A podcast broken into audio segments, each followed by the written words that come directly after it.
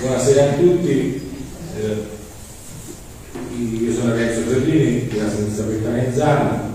farò un po' diciamo da eh, moderatore, ma mi sembra una parola grossa, eh, per questa serata. E, prima di dare la parola a Mauro Guariani, eh, giusto due parole. L'altro giorno ci siamo scambiati dei messaggi per noi dell'associazione che secondo me possono anche dare il capo all'inizio di questa serata e cioè per mi sono messo a guardare dal 2006 ad oggi quante volte governi eh, italiani hanno avuto al suo interno eh, forze di sinistra. E in questi 16 anni ben 10 sono stati governati da coalizione dove c'era dentro almeno il partito di maggioranza della sinistra dell'arco parlamentare. Prodi, Monti, Letta, Renzo, Gentiloni, Monte 2, Draghi. In tutti, questi, in tutti questi anni non si è visto una crescita di quello che poteva essere la miglioramento della sanità pubblica, anzi c'è stato in realtà un, un lento declino che probabilmente in Toscana abbiamo subito forse in, in, maniera un po' più lenta rispetto a altre regioni, ma che comunque con l'ultima eh, decreto, diciamo, l'ultima proposta del governo Draghi, probabilmente anche in Toscana andremo ad avere un accelerato molto forte verso le privatizzazioni in tutti questi anni dal punto di vista della sicurezza ricordo ci sono colui che dice di no eh, come la Paola Menomotica della CGL dicevano che non è così ma io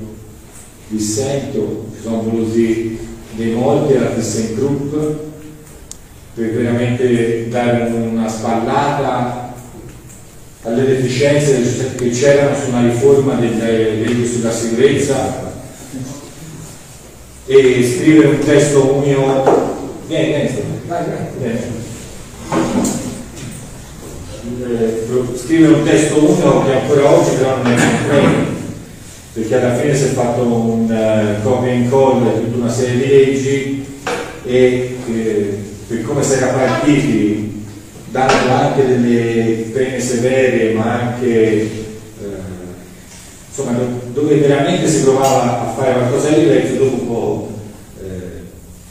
ci siamo ritrovati in un testo che mi sembra molto depotenziato rispetto a quelle delle prerogative iniziali. Oggi e io per deformazione professionale quanto faccio l'RDS ormai dal 1997 e quindi per deformazione sono più attento a questi aspetti Oggi viviamo un momento molto molto difficile dal punto di vista della sicurezza perché la pandemia e tutte le volte ci sono le grandi crisi industriali e occupazionali, il primo punto che va a decadere è sicuramente quello della sicurezza sul lavoro perché ancora oggi la classe imprenditoriale italiana la vive con un costo. Basta vedere il numero di morti che ci sono eh, perché sulle denunce di infortuni sul lavoro potremmo aprire secondo me un capitolo a parte su chi denuncia, quando denuncia e come denuncia, i morti di lavoro hanno subito sì, un leggero calo ma non quello sensibile che una società moderna dovrebbe avere nel 2021. Eh, quindi la situazione sicuramente non è rosea, fronte anche di questo presunta ripartenza perché anche le ripartenze portano a un sema accelerazione che è uguale a quella della decelerazione, cioè se io non ho il lavoro tendo anch'io a non chiedere i miei diritti, ma anche quando c'è la ripartenza, pur di ritornare a lavorare, sono disponibile a accettare condizioni e probabilmente tempi di occupazione più eh, normali non avrei mai accettato. Quindi penso che il momento sia molto molto da mettere sotto attenzione. Eh, se avessi la bacchetta magica sicuramente qualcosa avrei da dire su qualche soluzione, ma ormai sono troppi anni e faccio convegni anche molto belli, ricorderò sempre quello di Villa Demitov eh, dove si, dove si viveva da parte dei lavoratori del DDS, ma anche devo dire che loro facevano parte degli organi di vigilanza di grande entusiasmo, si, si viveva una sorta di eh, esagero, esagero, di rinascimento del dietro a questa dietro alla sicurezza sul lavoro e poi dopo siamo ritrovati oggi invece secondo me che abbiamo fatto molti molti passi indietro e anche la famosa rete degli RDS mi sembra che sia rimasta sempre una cosa più su carta che sui territori. Do la parola a Mauro Valiani che ci parlerà di sanità. Allora, eh, ci si sente? Eh? Sì, sì, sì, allora, eh, io, suddivisi un po' i compiti e vi parlo volentieri di alcuni aspetti generali della sanità in questo momento, perché tutti insomma siamo dentro a queste notizie della televisione, della tragedia ci ha colpito dei soldi, di tanti soldi che arrivano, ma allora si fa, si dice, eccetera. Quindi secondo me è bene anche mettere alcuni T sulla, sullo stato delle cose. Allora, la prima è il fatto che eh, purtroppo eh, siamo ancora dentro a questo accadimento mondiale che è cominciato il 31 dicembre del 2019 con quella letterina dell'OMS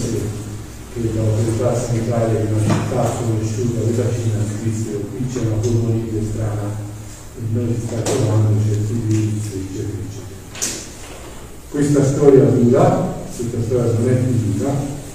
e, e certamente questo, eh, questa vicenda specialmente l'anno scorso,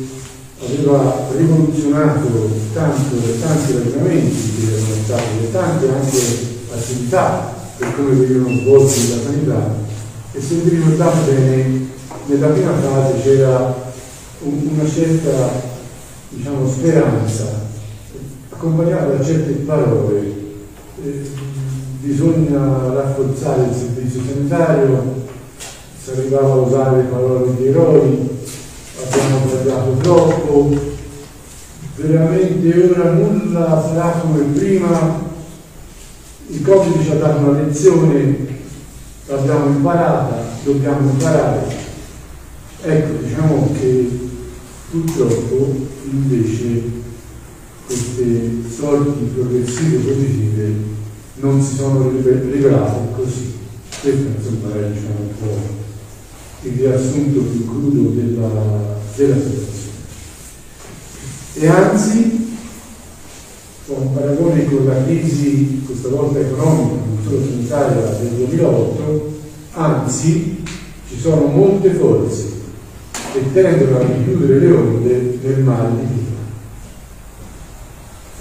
E porterò qualche elemento di questa diagnosi un pochino amara. Arrivando però subito alle conclusioni, accenno subito alle conclusioni per dire che eh, bisogna fare tutti gli sforzi, anche in questa situazione storica del nostro paese, dove c'è la crisi delle grosse organizzazioni. Perché per dare delle risposte alternative nella storia del nostro paese c'è sempre stato bisogno di grandi forze, di grande unità. Oggi ci manca questa situazione, ma nello stesso tempo vorrei lanciare subito un elemento di speranza perché la volontà di cambiare strada, la maggioranza delle persone che presenta certi bisogni da soddisfare, ci sarebbe. E quindi insomma, pur con la difficoltà di non avere grosse organizzazioni, secondo me impegni bisogna il più possibile esercitare il nostro impegno civico e politico in tutte le forme possibili, compreso anche se fosse possibile diffondere questo libro di incontri in tutti i luoghi. Allora noi eh, insomma eh, le criticità principali che abbiamo nel sistema sanitario ormai credo quelle generali siano conosciute da tutti. I tagli che ci sono stati, la eh, mancata partecipazione delle persone e noi però eh, fra i punti invece di forza manteniamo ancora una legislazione, quella basata sulla legge 833, quella diciamo, basata sull'esistenza di un sistema sanitario che deve essere pubblico, universalistico, che considera tutte le persone uguali, ancora le basi sono quelle lì. Il rischio è che non ci sia un'iniziativa politica chiara di destra che dice qui bisogna smantellare queste norme perché bisogna dare spazio al privato. No, il rischio è che a permanenza di queste norme ci sia una serie di eh, cose, oppure di cose fatte, o ancora di più, una serie di cose non fatte che si va lentamente a scivolare in un sistema sanitario sempre più privatizzato. E questo non è un discorso solo di tipo storico, politico, ma è una cosa che si avverte nella nostra vita quotidiana, nelle nostre famiglie, dove a petto a 10 o 20 anni fa abbiamo l'impressione, anch'io personalmente, che sono, è aumentata la tendenza delle persone a trovare la soluzione quando si trovano in difficoltà di bisogno che ci ha a portare in mano. Ognuno quello che può fare. Se ha due soldi va a trovare uno specialista da un'altra parte, se ha una conoscenza per piacere guarda su questa situazione si può fare. E le istituzioni pubbliche, soluzioni collettive chiare, sono sempre più deboli. Oggi diciamo nostre, le preoccupazioni nostre derivano anche eh, più precisamente dalle scelte che sono in corso in questi tempi. Voi tutti avete sentito delle cose grosse del sistema sanitario sono questi fondi del PNRR e poi ora in questi giorni al Parlamento è tutta un'evoluzione, un'evoluzione, una discussione sui soldi della finanziaria. Poi ci sono anche altre leggi che sono state fatte, ma questi due sono elementi fondamentali che connotano questo periodo. Allora, questi tanti soldi per la sanità, più di 19 miliardi del PNRR, come certamente eh, sapete, sono soldi sì importanti, sono accompagnati anche da delle riforme come ad esempio mettere in fila più chiaramente che cosa sono le case della comunità, poi questo ci ritorno, che in Toscana finora si chiamavano case della salute. Quindi ci sono diverse migrazioni importanti, ma questi soldi del PNRR, due importanti, è bene sapere che sono soldi per investimenti, cioè soldi in cui ci si fanno le case, sperando di non consumare troppo terreno, ma magari mettendosi in cerca con vecchie strutture, magari da ristrutturare se non a consumare suolo, ci si fanno case per la tecnologia, ma con i soldi, i soldi del PNR non sono per la spesa corrente. E la sanità e i servizi sociali eh, quando ero all'università mi è rimasto impresso questa cosa. Si può avere anche un ospedale, un ambulatorio, un ufficio messo male, una struttura, ma se ci sono dei medici o degli infermieri bravi, qualche cosa di positivo per le persone si fanno. Ma se invece c'è qua una bellissime strutture, ma mancano gli operatori, si fa niente. E allora il punto è che parallelamente a questi fondi del PNRR la, la borsa che serve per la spesa corrente, non quella per gli investimenti, per la spesa corrente, deriva dalle leggi finanziarie. E dico subito una conclusione a questo proposito che la, la, la legge in discussione oggi, quella che anche il Ministro Speranza ha presentato con 2 miliardi in più il prossimo anno, 2 miliardi in più quello dopo e 2 miliardi in più al terzo anno, purtroppo non è sufficiente. Questo è, è il punto della situazione. Questo famoso programma di 124, 126, 128, sono miliardi dei prossimi due anni, c'è anche all'interno di questa cifra il punto interrogativo, ad esempio, uno degli elementi di debolezza, che non, non sono, devono essere compresi anche tutti i rinnovi contrattuali di questo grande comparto della, della sanità. Ma poi, oltre a questo, se aumenta specialmente a risalire leggermente le inflazioni, sono tutta una serie di elementi che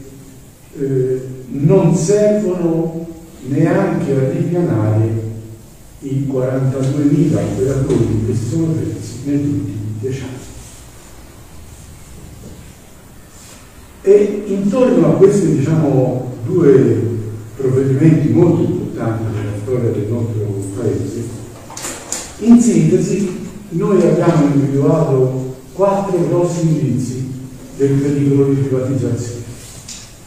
E i quattro grossi indizi sono, il primo è che il personale rimane al palo, ancora non c'è un piano organico di aumento del personale. Questo è molto importante per l'Italia, perché forse la carenza più eclatante è quella degli infermieri. Noi abbiamo tutti i dati, infermieri in rapporto alle popolazioni. E noi siamo nell'ultima, nell'ultima riga della graduatoria europea per mancanza di, di, di infermieri. Addirittura un altro dato mi ha proprio colpito. L'Italia di tutti i paesi europei, tutti, è la nazione che ha l'età media dei medici più alta di tutti.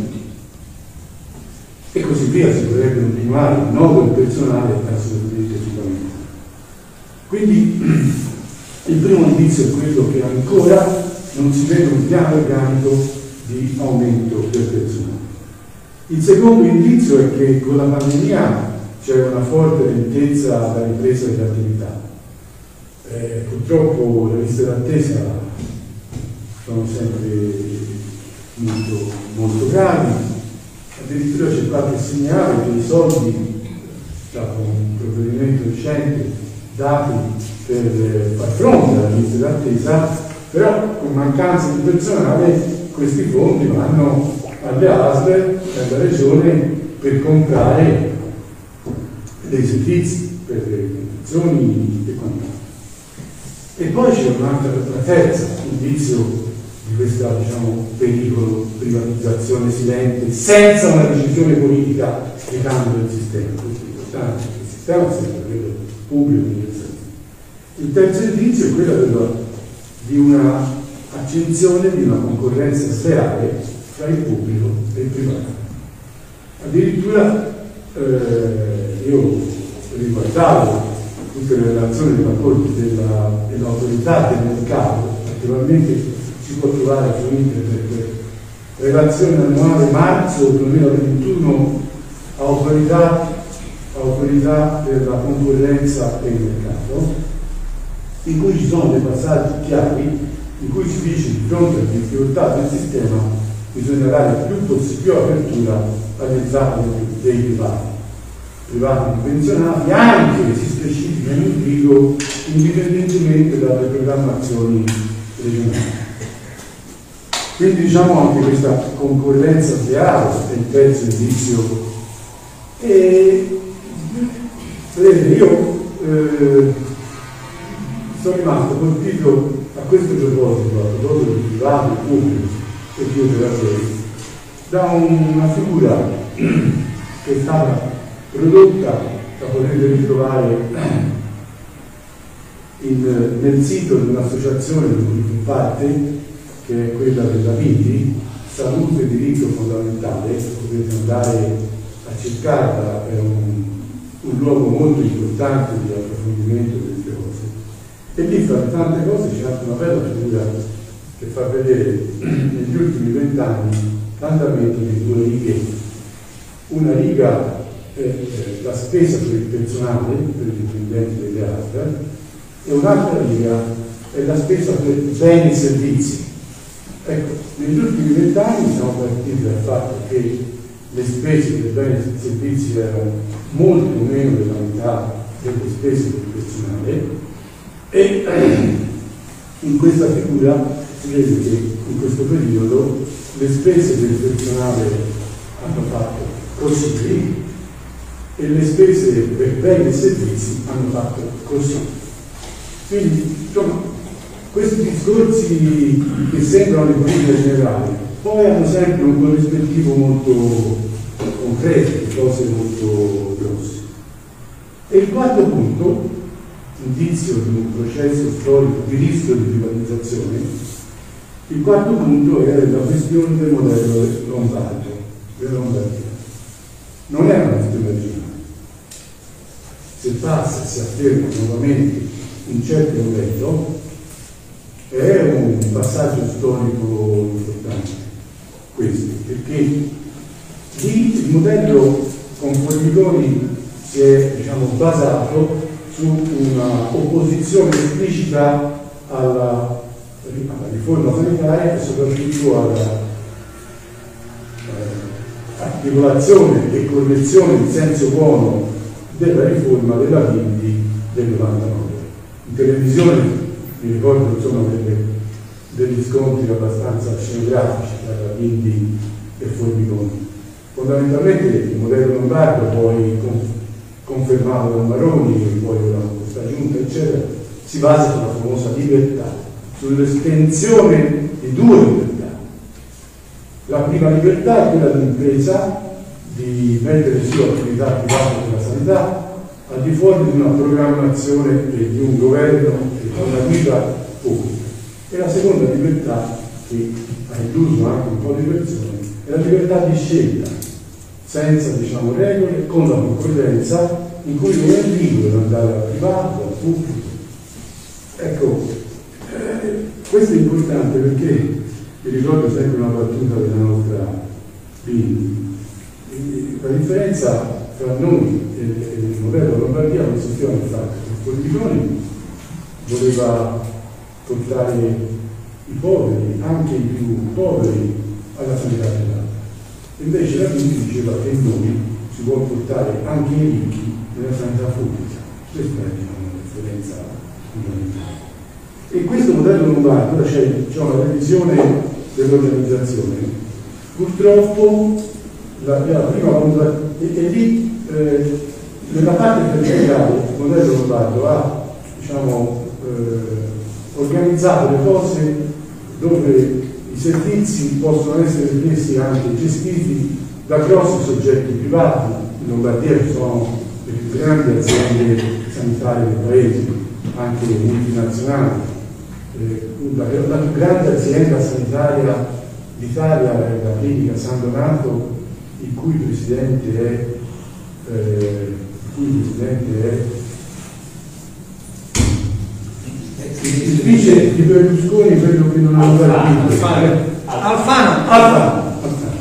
E, e, e quindi diciamo eh, c'è un modello lombardo che prevedeva cinque anni fa una sperimentazione, perché nella riforma sanitaria è sperimentazione, prevedeva una sperimentazione dopo cinque anni si dà la valutazione se è valida. Ecco, purtroppo le prime valutazioni di un'agenzia del Ministero della, del Ministero della Salute che si chiama Agenas,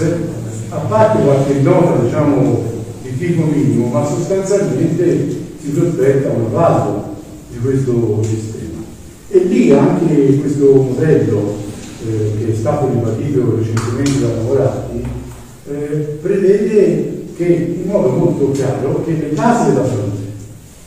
poi dopo volevo dire due parole su questo, che sono, dovrebbero essere il principale presidio della sanità pubblica, siano anche gestite dai privati. E quindi diciamo con questo modello lombardo sono i quattro indizi che mi fanno, ci devono fare essere preoccupato. E poi ci sono alcuni nodi, infine alcuni punti, altri capitoli che sono di una che necessiterebbero di una chiarezza e di una decisione. Il primo capitolo è, lo, è la questione dei medici di famiglia. Ora ognuno di noi ha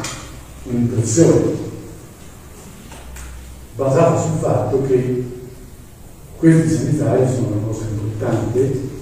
perché sono diffusi in tutto il territorio e i medici di famiglia ci sono anche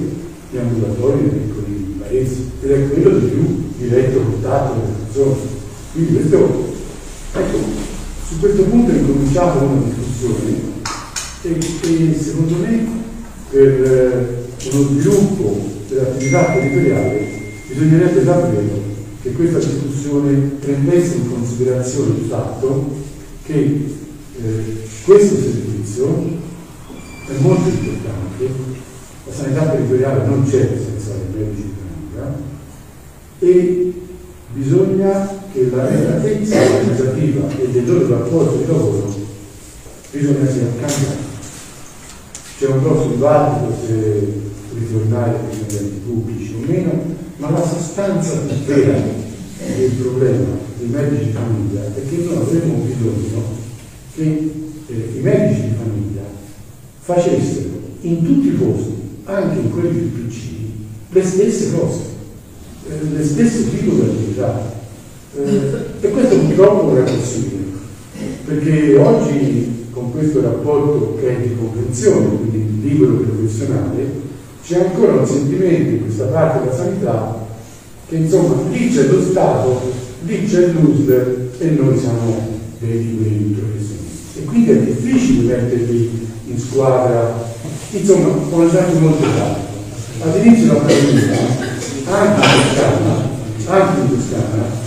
ci sono voluti un paio di mesi di contrattazione sindacale per fargli fare o non fargli fare i tamponi. Ora voi rendete conto che quando siamo nel casino della nostra vita, nel casino grosso storico, eh, non è che si può stare a, a, queste condizioni. Già che in Italia i dottori, i cosiddetti dottori, eh, hanno tre tipi di rapporti di lavoro differenti, tre modi con cui vengono pagati. Ci sono i medici di famiglia che vengono pagati a persona, eh, iscritta da tutti. Ci sono gli specialisti ambulatoriali che stanno in certi ambulatori, fanno in contatto con il sindacato, si chiama Sumai, che vengono pagati a ore e ci sono dottori dipendenti dell'ospedale che vengono pagati con l'orario settimanale mensile. Quindi già questo rende la situazione difficile a considerarsi tutti nello stesso concone, come si diceva nella famiglia mezza vita. E quindi la, storia, la questione dei medici di medicina generale è una questione molto importante e certamente fa bene anche la di funzione pubblica aver lanciato la parola d'ordine di un lavoro di pubblicizzazione in qualche modo. Alcuni arrivano a proporre anche il fatto che ci sono tanti giovani medici che vorrebbero entrare più direttamente nel servizio sanitario e magari si dovrebbe dare la possibilità a loro di essere presenti intanto da qui. Rimane un po' presente anche un'altra cosa, sembrerà un dettaglio, ma poi sono quei dettagli che formano la natura dell'operatore. Chi fa lo specialista in cardiologia, chi fa lo specialista in pediatria, chi fa, la, fa la sua specializzazione con 3 o 4 anni e mentre fa questa specializzazione ha uno stipendio di 1500 euro. La, forma, la formazione del nostro medico di famiglia invece avviene con un corso triennale dopo la laurea, gestito direttamente dai sindacati di questi medici, con uno stipendio mensile di 700-800 euro. Dopodiché, dopodiché eh, giustamente Stefano ci dice che il suo parente ha fatto la specializzazione in Germania perché lì guadagna 3.000 euro. Perché il problema anche del titolo personale il problema nel nostro paese molto grave e che non c'era prima è che ci sono molti medici che scelgono di andare via dal pubblico e vanno privato e ci sono molti medici che scelgono di andare via l'Italia come fuori. Allora, io eh, non entro in altri capitoli, ma sarebbero altrettanto importanti nel connotare il periodo storico in cui siamo. L'altro capitolo è la questione dei tanti fondi che vengono messi nella sanità integrativa. Voi tutti sapete cosa sono i contratti aziendali e qui è un capitolo spinoso che anche ovviamente questo governo non ha intenzione di metterci le mani, ma è un capitolo che porta via molte risorse al servizio pubblico che al lavoratore vengono eh, che, che verso il lavoratore, il lavoratore vede la sostituzione di quote di stipendio con questi benefici che, che insomma molti di voi sanno come funziona la cosa, ma è una cosa che dovrebbe metterci le mani. Poi c'è la questione che sta lì nascosta sempre nell'aria di una legge che hanno portato avanti la Lombardia, l'Emilia Romagna e il Veneto che si chiama autonomia differenziata. Cioè queste regioni spingono perché la regione su tante materie, a cui la grave la sanità, ci sia autonomia, cioè gestione molto più autonoma, sganciandosi dal coordinamento del, del Ministero con le relative risorse. Non dico niente di altre cose come l'ultimo decreto concorrenza, però ecco, il punto fondamentale è questo qui con questi mazzi di soldi siamo a uno snodo. Questo è il punto. E io cerco in tutti i modi, scrivendo o facendo tentativi, di far presente che alcune scelte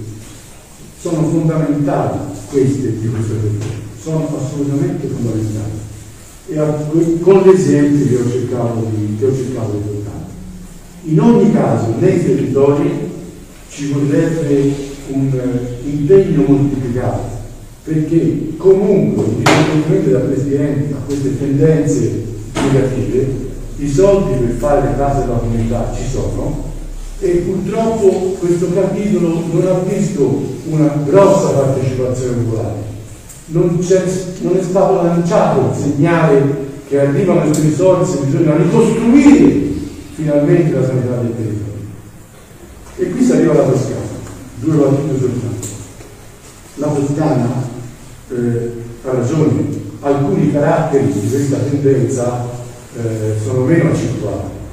alcuni caratteri di base costruiti nel tempo vengono mantenuti. Vi dico un dettaglio per dire di questo residuo storico positivo, un dettaglio che ho visto in questi tempi.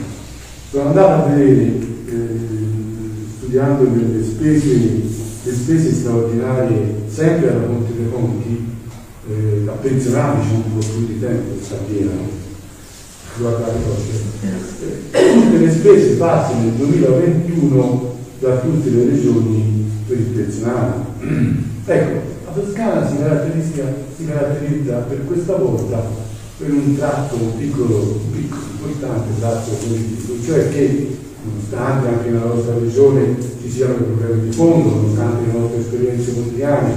che, che appunto sono evidenti, però in questo caso qui queste assunzioni hanno visto la Toscana come la regione che ha assunto più personale di tutte le regioni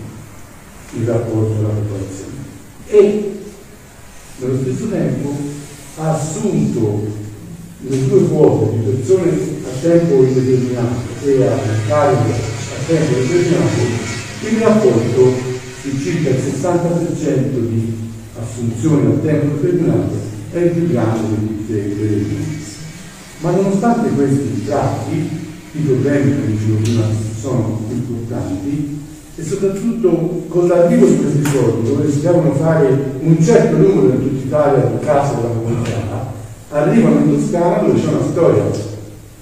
dove la questione della casa della salute, a parte il cambio del nome, è una roba di impegno 2007. E quindi il tema politico questa volta discussione regionale è questo. La domanda, come mai, nonostante noi eravamo all'avanguardia e ci sono alcune esperienze positive, io vengo dall'Empolese e sono contento di contare queste storie vere, case della salute, ci sono, come mai in quest'anno non siamo andati avanti? E la risposta probabilmente è di una risentire di quelle tendenze generali che cercavo di dire prima. Ma ora i soldi ci sono, ora bisogna che tutti i territori, con queste iniziative, con l'impegno degli amministratori, ci sia un'apertura di, di, di una discussione, di fare proposte alle altre, di fare proposte alla regione, perché, ecco la notizia precisa, entro dicembre la regione deve individuare il numero delle nuove case della salute e entro gennaio deve individuare il costo fisico di questo. Quindi è in questo periodo che le amministrazioni comunali anche devono fare la ricognizione dello stato di servizio nel proprio territorio, se non c'è la casa della salute, dove si fa e quant'altro. Non entro a dire cosa sia la casa della salute perché sennò si fa lunga, ma è un posto in sintesi dove devono trovarsi. Innanzitutto ci sono due ci sono quelle diciamo grosse, centrali e poi anche sedi periferiche, che sono importanti, la regione toscana è fatta anche in tanti paesi, ma eh, sostanzialmente è un posto dove o per, 12, o per 12 ore al giorno o per 24 ore al giorno un cittadino normale può andarci a portare il, il, la propria richiesta di consiglio o di salute. E quindi questo è un punto di impegno che deve vedere i territori, un punto di impegno che deve vedere i territori perché in, solo in questo modo, con un rilancio della, dell'impegno politico e civile, per dire si contrasta un'altra tendenza di fondo. Questa per dire non è una tendenza di tipo politico di un partito, ma è proprio una tendenza globale dell'Europa, dell'Occidente, che se ci pensate un po' ha condizionato anche il nostro cervello. E cioè l'idea, eh, un portatore secondo me di questa filosofia è uno come Calenda, l'idea che quando i problemi sono grossi, che quando i problemi sono complessi, ci vogliono i tecnici. Bisogna lasciare la decisione a dirci quello che c'è da fare al tecnico, a quello che sa le cose. Questo è un cambiamento storico, perché prima i grossi problemi venivano di più discussi dalle persone umane, si ritorna al discorso dell'organizzazione dei partiti, eccetera, ma insomma io porto sempre la speranza che la maggioranza delle persone vive questi problemi come noi e se ci fosse una forza più organizzata, se noi fossimo più chiari, se noi fossimo più uniti, altro punto fondamentale, altro di due cose che se uno la piglia alla leggera non gli stanno insieme, vanno messe insieme. La nettezza delle cose, ma se non riesce anche a collaborare, ecco perché per esempio, secondo me, il rapporto con le uniche grandi organizzazioni massime come sindacati è essenziale, non ci si aggancia dove veramente non ci sa più nessuna base per avere una speranza per il futuro.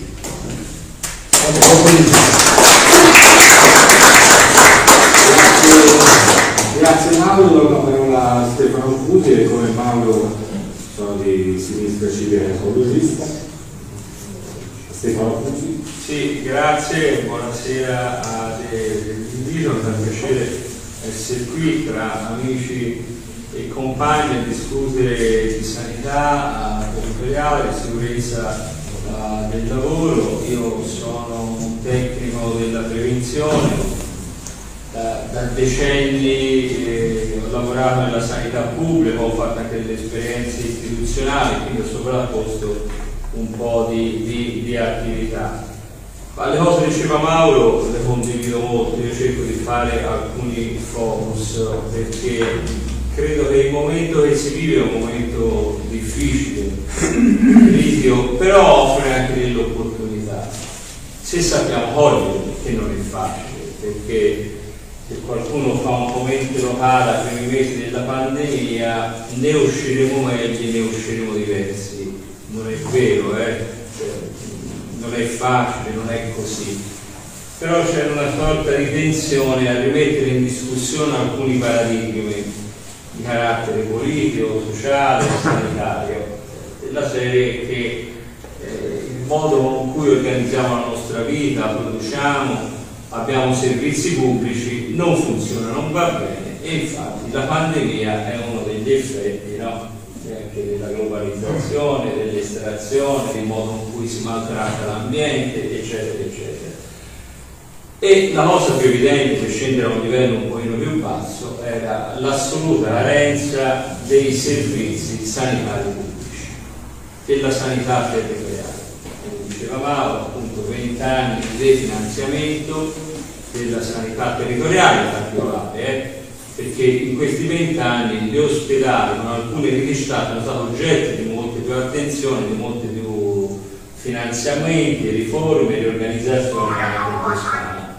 La sanità territoriale e la prevenzione collettiva, perché la prevenzione collettiva dove c'è l'igiene pubblica, quindi tutta anche il contrasto al Covid dal punto di vista di misure di igiene collettiva e anche di sicurezza non lavoro e l'organizzazione dei servizi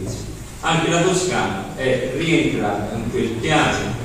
di aggiustamento strutturale che io ora mi dedico all'operazione internazionale fino a un po' di decenni fa. Si pensava fosse solo vittima l'Africa, che paese con grande incapitamento pubblico in cui arrivava il Fondo Monetario Internazionale e imponeva quelle misure draconiane, drastiche di tagli ai servizi pubblici, di impoverimento della popolazione che vuol dire taglia agli enti locali, taglia all'istruzione e taglia alla sanità. Questa ricetta è arrivata anche in Italia a metà degli anni 2000, in particolare con la crisi economica del 2008. Quindi la pandemia ci ha trovato in piena recessione di carattere economico e anche dal arretramento dei servizi pubblici territoriali. Io conosco meno la realtà qua di Valenzano, posso dire nei Chianti negli ultimi 15 anni c'è stata la desertificazione dei servizi territoriali, con delle difficoltà, con la sanità di base, con medici di medicina generale, che invece di diventare un presidio anche durante la pandemia diventano delle roccaforti in cui uno va dal medico di base, ti metti il ventilatore davanti e ti chiede come tu stai, no? Quindi invece di essere quello, quello che ti teme, invece quello che, che, che, che ti aiuta, no? E quindi io vedo ecco, su questo appunto alcune parole d'ordine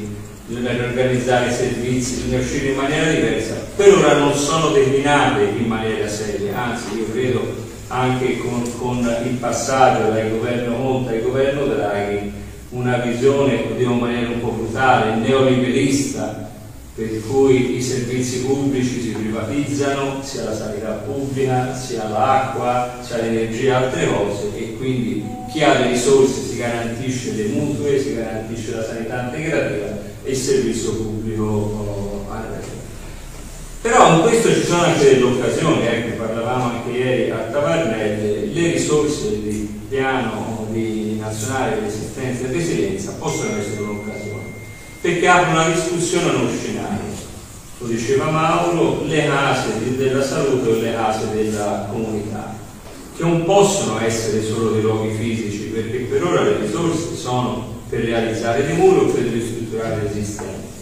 Però poi il personale dov'è e quale personale? Perché qui si entra appunto in ordini del problema. I medici di base, i medici di medicina generale, sono quelli attuali, sono quelli che vengono fuori da quella formazione assolutamente misera di corsi fatti da sindacati, che non sono una vera e propria specializzazione?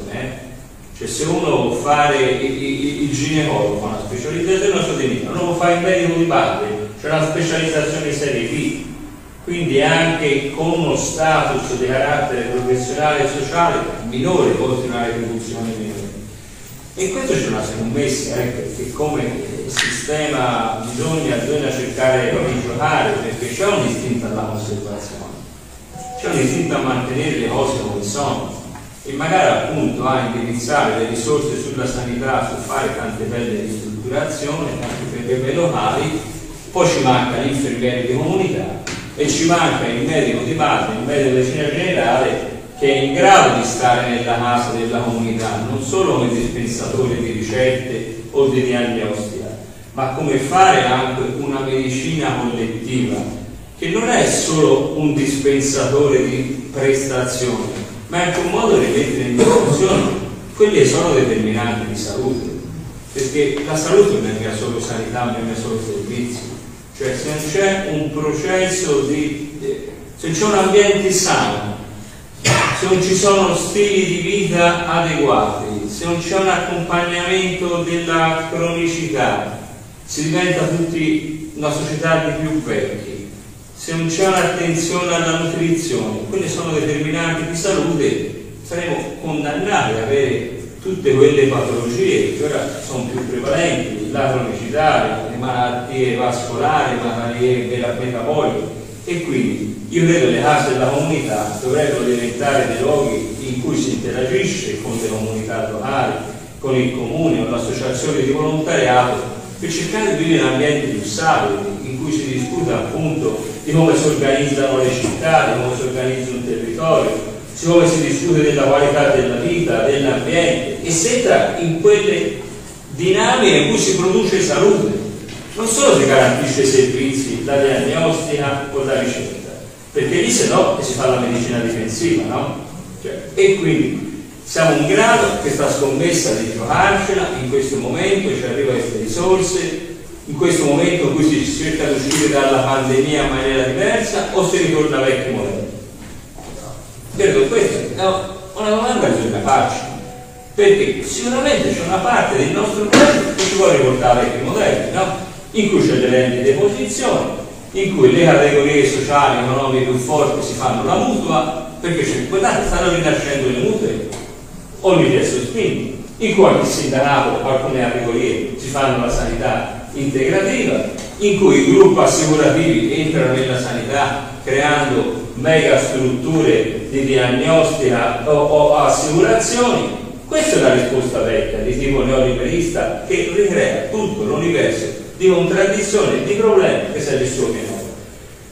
Oppure c'è una realtà più innovativa, sapete di fare la rivoluzione, magari si potesse fare, tanto non si fa, però una realtà più innovativa, in cui ad esempio, ieri sera, il seminario fatto a Taverne, la casa della salute degli piace, c'era una giovane medico di base che diceva lei con questa casa della salute non si sentiva più solo, non era più solo a fare le ricerche, era a fare una medicina di gruppo, a relazionarsi con le persone, con la comunità, a cercare di creare salute. Ecco, cioè un'esperienza che in una realtà tra l'altro difficilissima, quella che le piace, che non è né tabardella né calendario, sicuramente molto più complicata da tutti i punti di vista, fenomeni di povertà, emarginazione, e quindi qualcosa si può fare.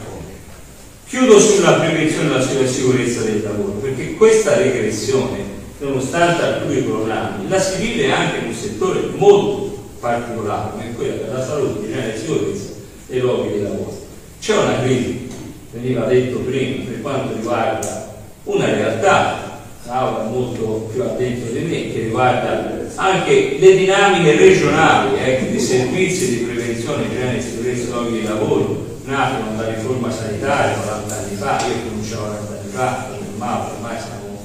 siamo, siamo vecchi, siamo, che univa la, la prevenzione con la vigilanza. Questo che vuol dire? Rispetto all'esperienza precedente dell'ispettorato del lavoro, in cui io può applicare la norma, può applicare quelle che sono le norme, l'atto in maniera molto burocratica, sanzionatoria, questo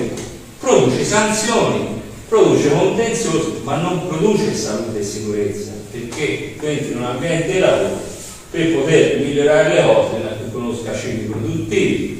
tu introduca le bonifiche tu interagisca con i lavoratori tu li faccia protagonisti non è che uno va lì con la bacchetta da fuori quella è una visione distorta produce contravvenzione produce ecco cioè ecco. Questo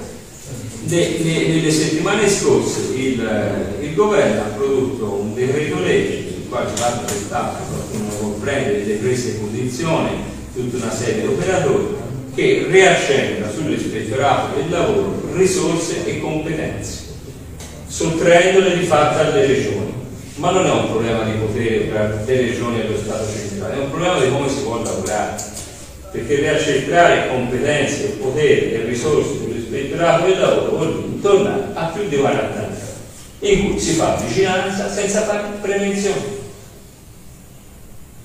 e quindi è un arretramento spaventoso eh. e questo di cosa è figlio? è figlio di un momento politico in cui le regioni sulla scena nazionale rispetto a un decennio di la devoluzione, il federalismo sicuramente hanno delle difficoltà oggettive, in cui sulla prevenzione anche la regione toscana hanno investito poco, poco, questo lo sappiamo per esperienza diretta, e quindi lo Stato centrale può avere anche facilità no? a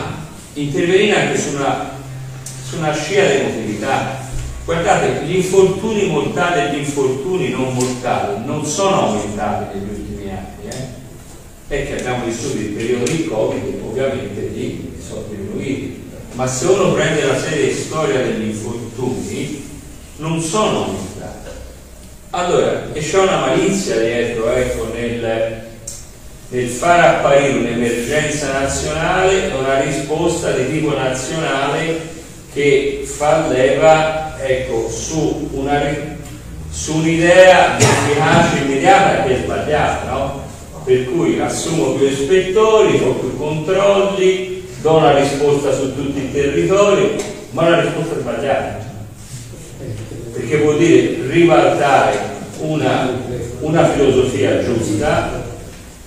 mettere in un angolo le regioni che sono quelle che hanno una competenza fondamentale in maniera uh, di salute e ricreare quella separazione appunto tra un intervento sanitario fatto tra l'altro tra pluridisciplinarità, medici, infermieri, eh, tecnici, ingegneri che erano in grado anche di affrontare situazioni eh, complesse e fra l'altro anche appunto spostando risorse importanti che potrebbero essere destinate alla sanità collettiva, alla prevenzione collettiva sull'ispettorato del lavoro. Quindi ecco, io credo di materia di cui discutere, mobilitarsi, in cui anche l'amministrazione locale impegnarsi ce n'è, perché è un momento, secondo me, non irripetibile, però cruciale, in cui arrivano delle risorse, in cui si esce dalla pandemia e si ridefiniscono le paradigmi che saranno paradigmi nei prossimi anni. O si vede nella sanità pubblica, nella sanità collettiva, quindi si investe sulle risorse, si investe sulla formazione di medici e infermieri, tra l'altro anche su questo è chiudo davvero. Cioè, questo è un paese particolare, in cui ora mancano migliaia di medici di base e l'accesso a medicina è ancora contingentato in cui mancano gli infermieri e negli ultimi anni si è chiuso le scuole, si è ridotto infermieri all'interno delle aziende sanitarie, cioè con una miopia e nel frattempo si è fatto crescere una, una sanità privata in maniera esponenziale dappertutto, strutture di diagnostica, con eh, realtà che ovviamente hanno visto un guadagno intervenire e si è depotenziato la sanità pubblica. Quest'ultimo dato e basta. Nel, I bilanci delle aziende sanitarie sono fatti tenendo conto che la spesa per il personale è ferma al 2004 meno l'1,7% se non sbaglio. Cioè il costo del personale della sanità è il costo del 2004 meno l'1,7%. 1,4. Eh? 1,4. 1,4. Quindi che vuol dire? Tu lo vedi costo assoluto della bellezza di eh, 18 anni fa e lo riduce dell'1,4%.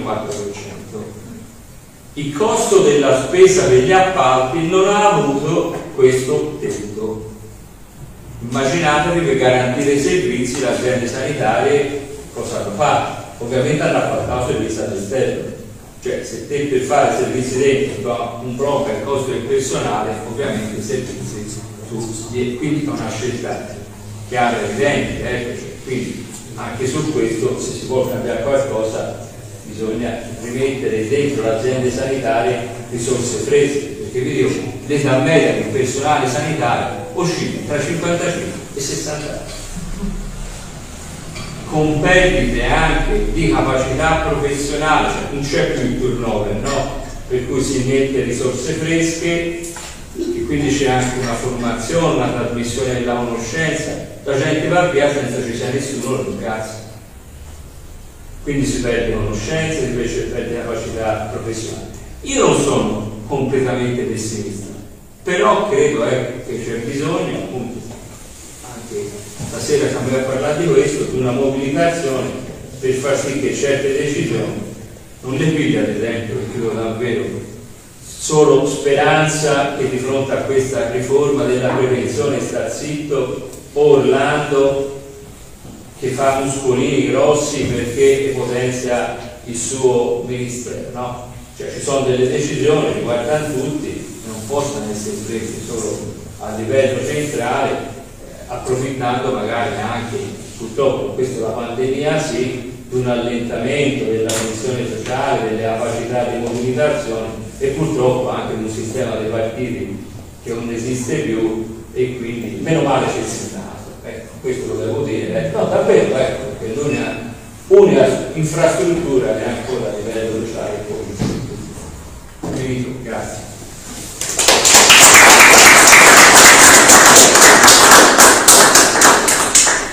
Grazie Stefano, prima di dare la parola all'Aula per Pelagatti e prima di sentire se ci sono interventi da parte della platea di deformazione professionale metto bocca nel senso il pensiero su quello che stavo detto eh, partendo dall'idea degli appalti no? evitare ai privati la gestione anche una parte della sanità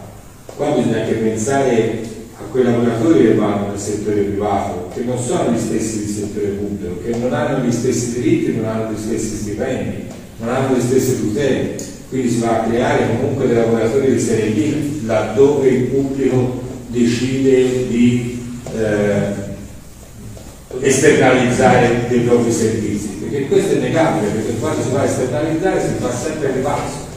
E il ribasso si crea o con meno soldi o con, eh, ai lavoratori o con meno investimenti per quanto riguarda la sicurezza. Su, sulle risorse che, che ci sono mi permetto di dire forse con qualche anno che ho vissuto all'interno insomma, della questione della sicurezza, penso che una parte delle risorse sarebbe importante che venissero investite nella formazione. Io nella formazione, ora questo si parla in ambito della sicurezza, intendo nella formazione di coloro che dovrebbero essere la prima linea, cioè parlo dei rappresentanti dei lavoratori della sicurezza, ma anche gli LS territoriali, per quanto riguarda le aziende più piccole, e invece gli uffici competenti perché secondo me non, non si può passare dalla sinergia tra, due, tra queste due eh, aree e cioè vuol dire un RLS deve poter andare agli uffici tecnici confrontarsi perché, come diceva prima Stefano, i tecnici non possono conoscere tutti i cicli produttivi e perdono troppo tempo per venire a conoscere i cicli produttivi, bisogna andare a portarli noi i problemi, questo realmente abbiamo fatto per tanti anni, trovando sempre persone tecnici preparati e disponibili, eh, ma penso che si debba passare da quello, se no non si crea un circolo virtuoso che ci porta poi a risolvere i problemi. C'era un intervento? Io? Sì. Io lavoro nell'università, da Solare. Il problema per me sono le cooperative sociali. E ogni 5-6 anni salta gli appalti e si prende sempre soldi. Ora capite, questa pandemia ci hanno levato il giorni di malattia. Capito? Noi si va a lavorare, quindi il foglio, se c'è un po' di febbre mi mandano via e tre giorni si prendono capito? Per non parlare con le strutture. Io sono responsabile della sicurezza, però il giro dentro non si può fare perché c'è il Covid, capito? Non funzionano, le cose non funzionano. Le terapie sociali, una cosa purtroppo a valori che ho detto adesso le esternalizzazioni qua alla fine sono creazione di lavoratori seri c'è qualcun altro? Allora la parola Sì, chi? Io, Berber, un attimo, cioè Giuseppe? Io? Sì, io semplicemente per tanto ringraziare per diciamo, questo quadro abbastanza esaustivo che ci è stato fatto del, della situazione in atto e dopo appunto questa vicenda che per tanti aspetti, come si diceva, aveva eh, sicuramente visto sotto sforzo e sotto prova il sistema sanitario, che però diciamo, in termini reputazionali il sistema sanitario nazionale ne era venuto fuori anche se vogliamo rafforzato nel senso l'apprezzamento dell'importanza, come è stato detto, del servizio pubblico come, eh, e, e, laddove questo non era così forte come in Lombardia era venuto fuori anche tutti gli elementi di criticità di un sistema spostato sul, sul privato in cui alla fine diciamo, anche la dimensione territoriale era ormai e, e l'attività di prevenzione era ormai sostanzialmente ridotta al la, la, la, la famosa battuta di Giorgetti no, sui medici di base che servono, cioè,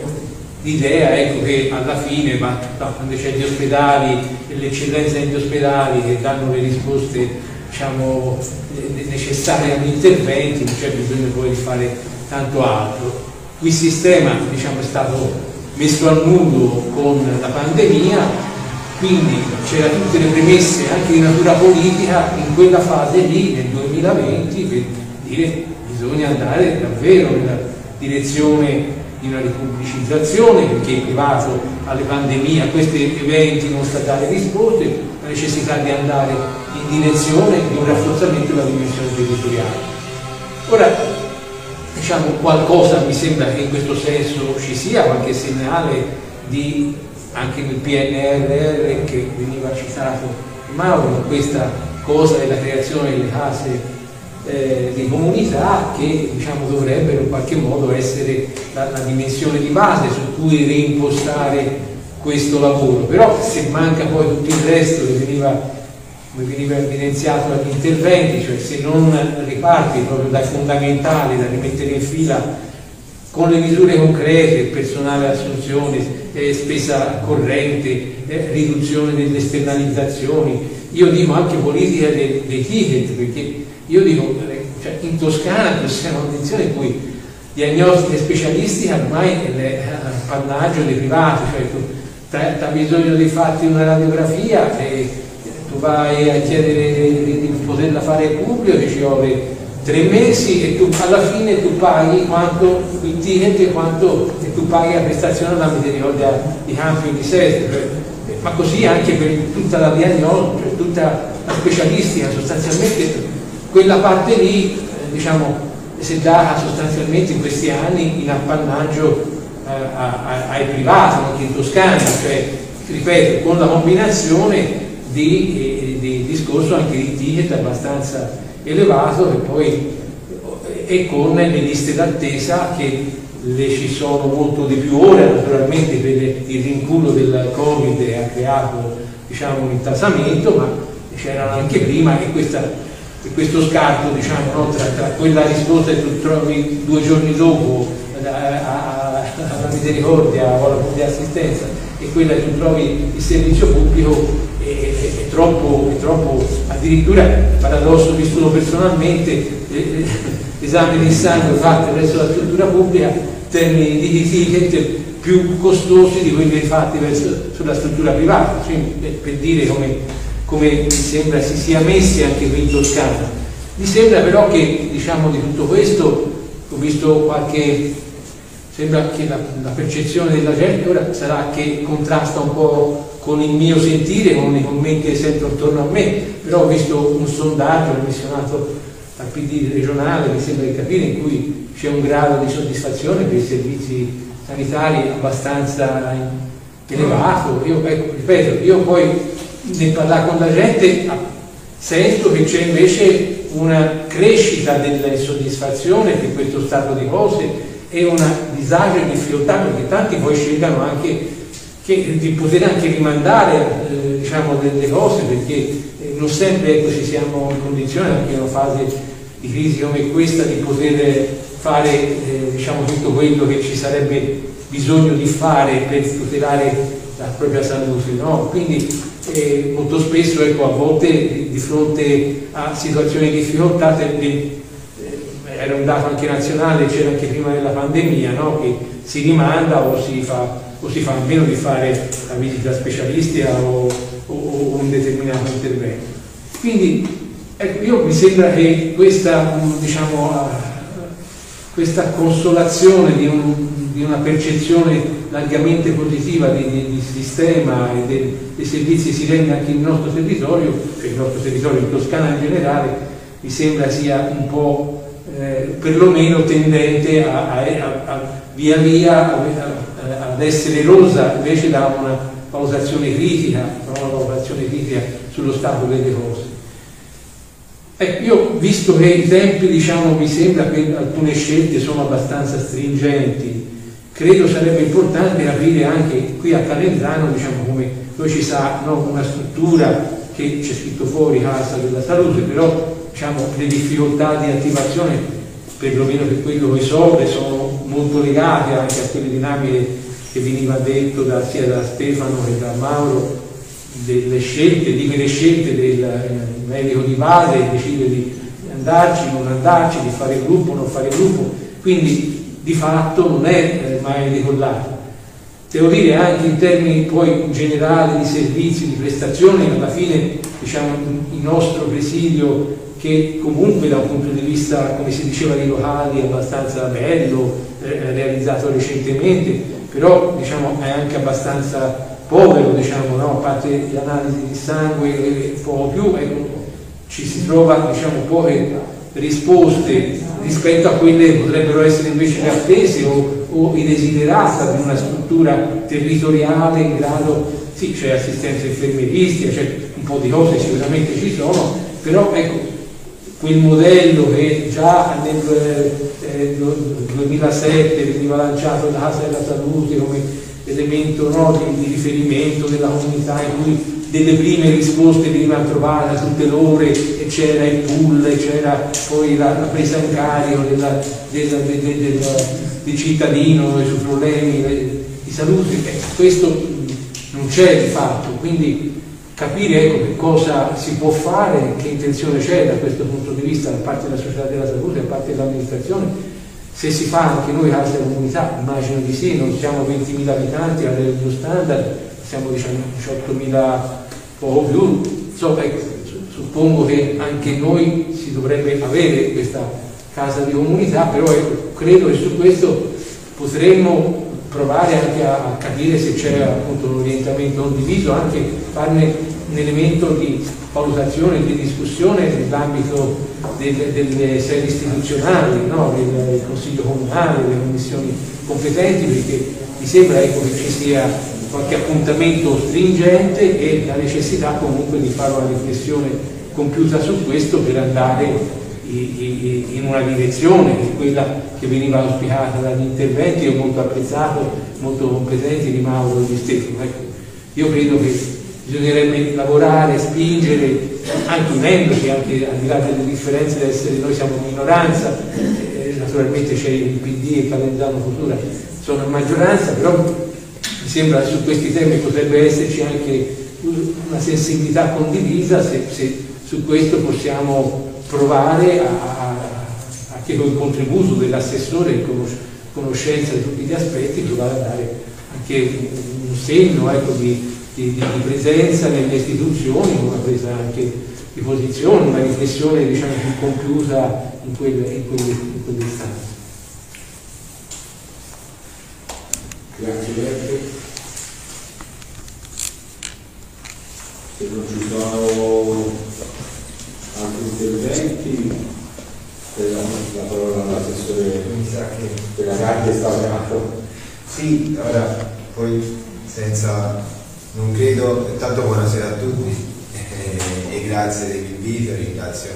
Sinistra Canetano di aver realizzato questa iniziativa, pensato e realizzato questa iniziativa proprio in un momento come questo e con dei relatori importanti come questi che eh, più di me e quindi non è che io avrei tratto conclusioni, giusto? No, per, per, arrivare a, un, a, una questione di tirare conclusioni. Qui le conclusioni sembra difficile tirarle, cioè siamo, siamo in ballo, posso intervenire anche successivamente, intanto eh, mi interessava insomma, intervenire in relazione a quello che veniva detto da, da Carovani eh, rispetto a, a, quello che sta accadendo e poi un po' oh, anche la cronologia l'aveva un po' anticipata eh, Mauro Valiani nell'intervento e, e, siamo proprio a questo punto, cioè qui siamo in una situazione in cui mh, deve essere messo in atto eh, questo importante investimento, no? si, pensa, si, pensi che in, in Toscana eh, arriveranno un finanziamento di 180 milioni rispetto al tema eh, proprio infrastrutturale, cioè stiamo a parlare di questo,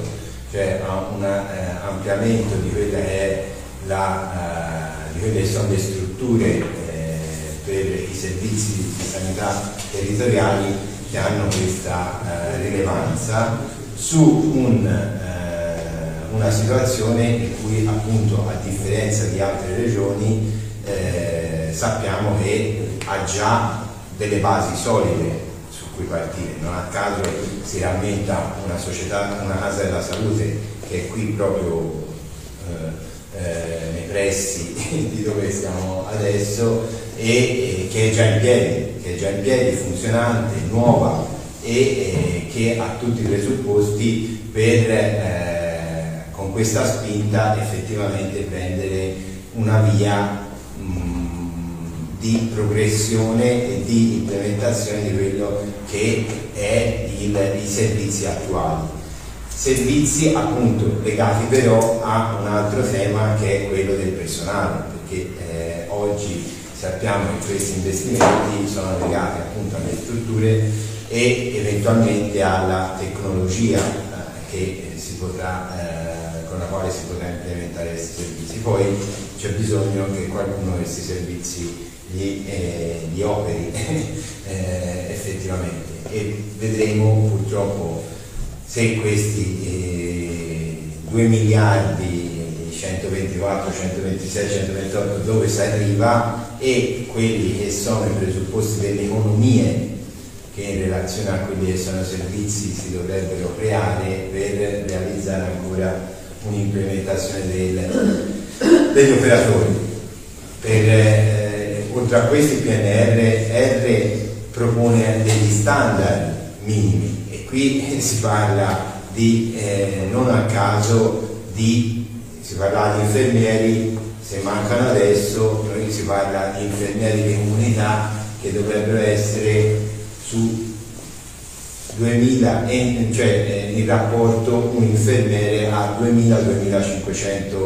eh, persone, quindi figuriamoci su un posto come Calenziano si, si sta parlando no, di sette infermieri, già di qui il medico ugualmente, no? un medico ogni 10.000, insomma siamo a, a, dei livelli di effettivamente standard che eh, c'è eh, un, un, un'unità specifica di ottimità assistenziale, le famose USCA, no? che devono avere delle caratteristiche, ci sono i centri operativi territoriali all'interno dei quali c'è del personale che li deve eh, operare, cioè il PNRR mette i soldi per la struttura e poi mette giù degli standard nazionali che poi si dovranno eh, insediare eh, sulle realtà eh, territoriali ben precisi. E quindi effettivamente eh, quello che eh, si potrà realizzare con attualmente questi fondi messi dal bilancio non è chiaro in questo momento. In questo momento eh, a livello di poi quando ragioniamo anche di eh, PNRR, ma anche di tutti quelli che sono i servizi di sanità territoriali, ma anche eh, servizi sociali integrati, insomma, è tutto un ragionamento va fatto in, una, eh, un ragionamento di ambito, no? quindi è stato citato la società della salute noi eh, siamo all'interno, come tutti sappiamo, della Società della Salute dell'area nord-ovest eh, insieme a altri sei comuni, sette con noi, no? ci sono Sesto, Campi, Calenzano, ripeto, no? Le Signe, la Strassigna Signa, Scandicci e Vaglia, no? e il ragionamento quindi va fatto anche in relazione al PNRR su, non su 18.000 abitanti ma su 220.000.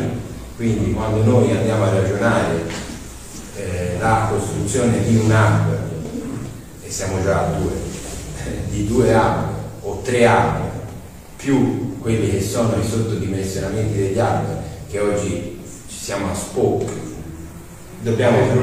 salute le case della salute così c'è No, ma lo dico perché alla fine No. qualcuno ci manda a quel paese. Così c'è scritto eh? cioè, Sì, lo so, lo so. Bellicito quindi casa della salute più grandi proprio disegnate più grandi e casine Il poche sembra quello di, di, di, di Enterprise, ma che eh. mi confermate Sì, citazione proprio di quello è e va ragionato in questo ambito qui quindi in questi 210 220 della salute. Esatto che è la zona distretto anche che, sì, che, che praticamente risponde alla zona distretto quindi oggi quando si va a ragionare anche della, della nostra casa della salute che io sento nostra ce l'ho qui e, e- e- e- sono rappresenta- rappresentante dell'amministrazione quindi per me è nostra casa della salute, anche se è di tutti, di tutto questo ambito, quando andiamo a ragionare di quello dobbiamo ragionare in questo contesto. Il ragionamento che stiamo portando avanti e che si realizzerà nella prossima settimana con incontro, c'è previsto un incontro il 25 proprio di confronto diretto con l'ASL e il 3 dicembre sarà a quel punto portata in regione la proposta, si sta andando incontro verso una eh, definizione di eh, due, barra tre hub eh, poi si eh, mh, eh, concentreranno su anche ragionevolmente sulle ehm,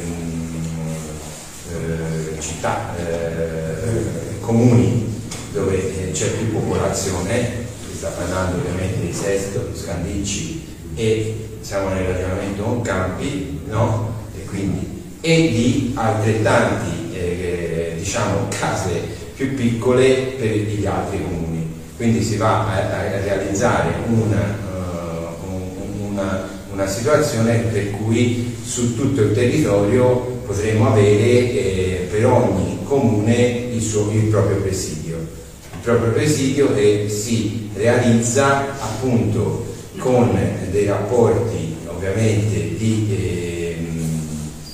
di servizi in relazione a quelli che sono anche le presenze della popolazione, eh, la concentrazione della popolazione in quei territori. Per quanto ci riguarda, il ragionamento che stiamo facendo e quindi l'avanzamento che vogliamo fare rispetto a, a quello attualmente è, è eh, noi abbiamo richiesto l'ampliamento, un, un ampliamento, un potenziamento che devo dire la verità, vedendo i, mm, il bicchiere mezzo pieno, no, attualmente siamo oh, quasi a, a- a pieno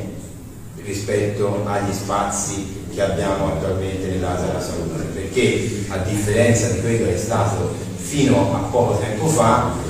oggi si sta creando una situazione positiva eh, proprio in relazione di un cambio generazionale. Quindi così come si, sta, si spera in tante cose nel cambio generazionale, in quello che può essere dato no, dalle nuove generazioni, questo effettivamente, concre- concretamente lo stiamo vedendo, l'esperienza del medico, eh, della dottoressa, capito, di- delle piagge lo stiamo avendo anche qui. Eh, perché appunto con questo cambio generazionale c'è stato questi pensionamenti di medici e Della mutua esatto, arrivati appunto a, a, giusto riposo eh, che eh, hanno portato, hanno fatto emettere delle medici più giovani che in qualche modo, forse anche forti di tutta questa eh, difficoltà nell'arrivare a, fare questo, questo, eh, questo, ruolo, avere questo ruolo, stanno eh, vivendo questo ruolo in maniera eh, positiva e lo stanno vivendo cercando di eh, andare incontro a quella che sarebbe l'idea no? che era stata messa in atto già eh, con la riforma di 4 di 5 anni fa, insomma con queste equip multidisciplinari, queste eh, eh, diciamo medicina d'iniziativa, queste eh, che poi porterebbe alla prevenzione collettiva di cui si stava parlando, cioè di eh, ragionare su un'idea di comunità e di collettività che va oltre al rapporto che ci possa essere fra medico e paziente, no? E qualcosa, qualcosa si stava vedendo, io sono entrato, ho avuto il mandato insomma sette mesi prima, eh, otto mesi insomma da, da, da, da quello che poi dall'emergenza sanitaria lì eh, si stava mettendo un po' le, le, le radici le basi su questo, su, da questo punto di vista, soprattutto per la fortuna eh, la, eh, della contingenza di avere anche una presenza così, eh, così, come vi sto descrivendo, di medici che in qualche modo erano pronti a avviare un ragionamento anche di questo senso. E poi oggi eh, siamo in una fase intermedia dove ancora eh, siamo usciti dall'emergenza, ma siamo usciti, comunque si sta un po' eh, con difficoltà riprendendo i ragionamenti e l'idea appunto sarebbe di sviluppare anche qualche cosa eh, di questo tipo. Di, eh, ora ovviamente eh, i locali così come, come, sono, oggi sono in qualche modo abbastanza eh, riempiti da le, queste presenze, perché si sta parlando oggi una presenza di medici di medicina generale, ci sono quattro medici di medicina generale e un pediatra di libera scelta. Quindi insomma i, i, i, lo spazi sono in più, eh, siamo riusciti a, a riportare questo anche per anche sotto richiesta della cittadinanza, le vaccinazioni pediatriche eh, e stiamo lavorando per, eh, per aumentare quello che può essere l'offerta ehm, da, dal punto di vista del consultorio familiare. Sarà difficile portare i, i consultori eh, giovanili, anzi, eh, perché è già presente a Sesto, è già presente a Campi e nella zona di ambito, quindi siamo in qualche modo coperti, però mh, potrebbe esserci un, un punto d'ascolto, qualcosa anche legato a, a, a, questa, a questa, tipologia di, di esigenza. Eh, questo è quello che sta avvenendo. Eh, poi mh, rispetto a, a altri ragionamenti anche noi abbiamo, mentre si stava ragionando, eh, oggi, ecco, oggi la Regione ci chiede, l'ASLA ci chiede questo percorso di individuazione hub eh, o hub più piccoli e quindi questa nuova formazione. Noi abbiamo chiesto di, eh, di entrare anche nel merito su ah, un altro aspetto per noi essenziale, che sono gli ospedali di comunità cioè si sta parlando di realizzare eh, almeno un ospedale di comunità ogni 100.000 abitanti che eh, permetterebbe di avere, eh, si parla, è molto preciso, eh, 20 posti eh, letto per le cure intermedie, quindi tutto quel passaggio che c'è tra ospedale e, e territorio che è fondamentale, fondamentale sia per eh, la gestione delle, delle, delle, mm, uscite dagli ospedali, sia per le cure, dico io, delle cronicità che comunque si potrebbero realizzare appunto in, sempre in, in modo più adeguato vicino a quella che è, si parla di, ehm,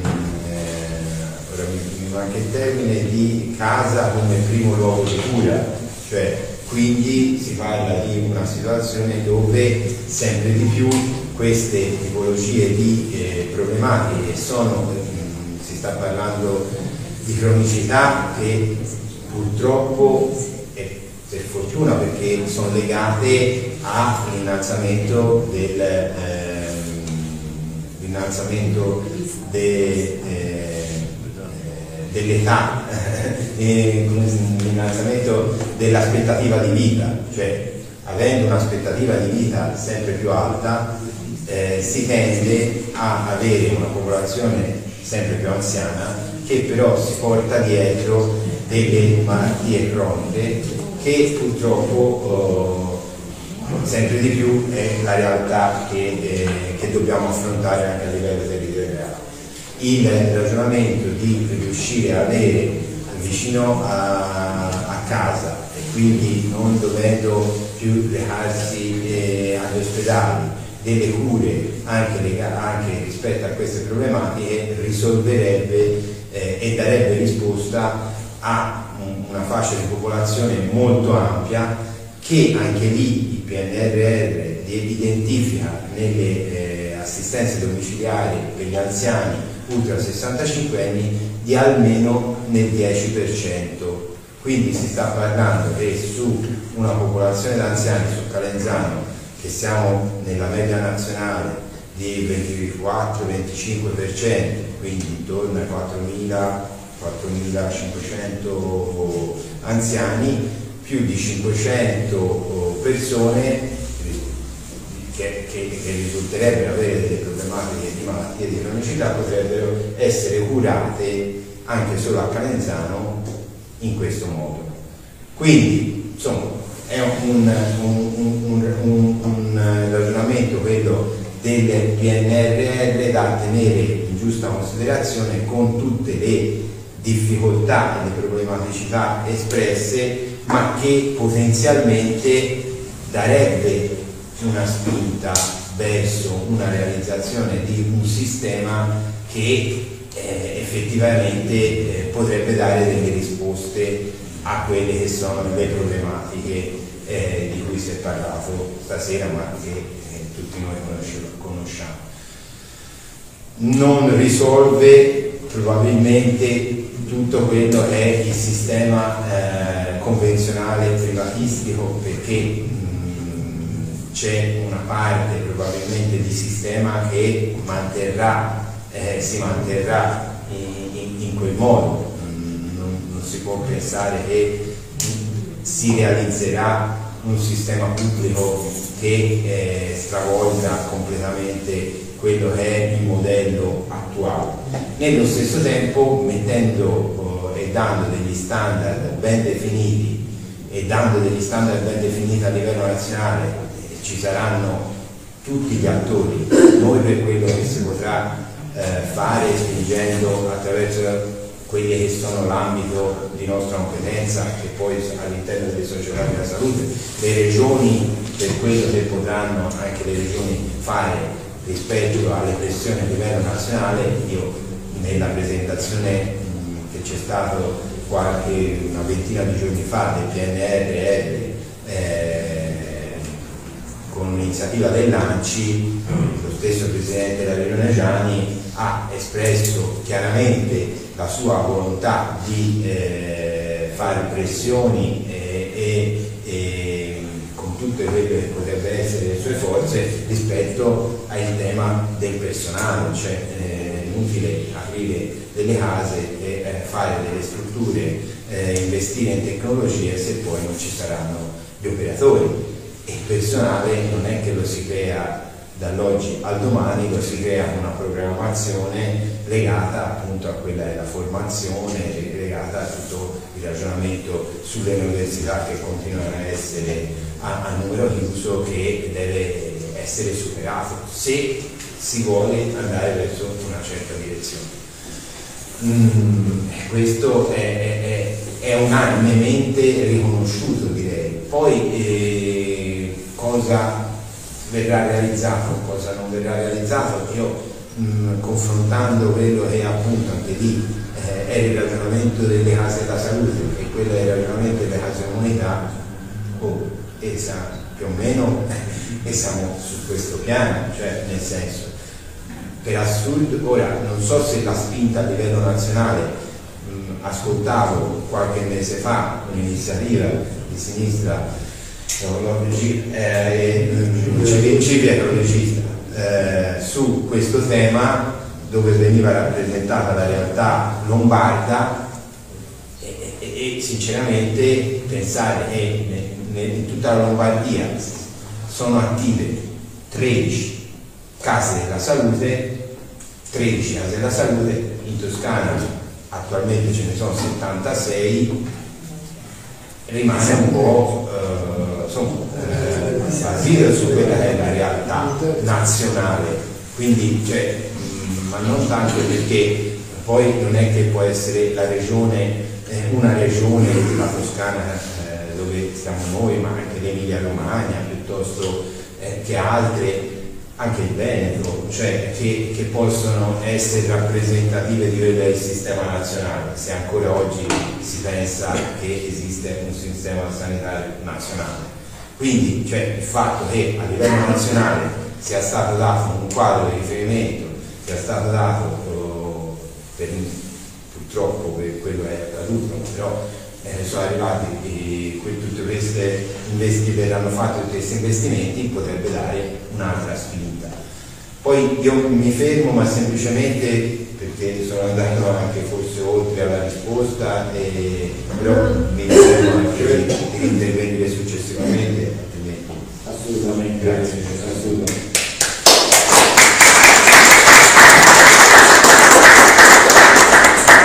la parola alla Laura, poi dopo ci saremo la parola all'assessore della conclusione e Laura della Breve Firenze.